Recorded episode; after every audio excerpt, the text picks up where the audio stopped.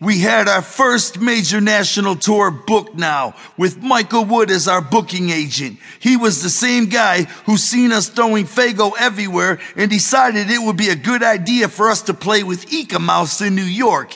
He was clearly crazy. Michael Wood was at a new agency now, so he booked us a whole national tour. 30 cities. It would be promoted right. Hollywood promised tour buses and everything. No more changing out of our Faygo drenched clothes in those cold ass vans anymore. No more having to eat a whole pack of NyQuil gel caps just to fall asleep in the cold. Now I'd be able to eat my NyQuils in comfort of a real tour bus. It was going down. Our very first national tour. We needed some opening acts to go on before us. First, we looked toward Detroit's local music scene to see who was worthy as the opening act.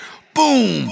Perfect! That one kind of Esham ripoff group called the House of Krazees. They've been making some noise in the D. We called them up. We talked for a while and we reached a deal. We let them open the show every night on the condition that they double as our roadies. Of course, we paid them well for their work and they could sell their merchandise at the shows. They'd come a long way from throwing our flyers out in the garbage. And to be honest, who the fuck else could put up with all that Faygo madness? House of Krazees were down with it all. My brother had a girlfriend from the army named Nancy, and she had a brother who was a rapper named Misery. We talked to him for a couple weeks as well, and we reached the same agreement. Misery and his hype man Poncho would also perform every night and double as our roadies too. That was the tour. It was all booked and ready to boogie.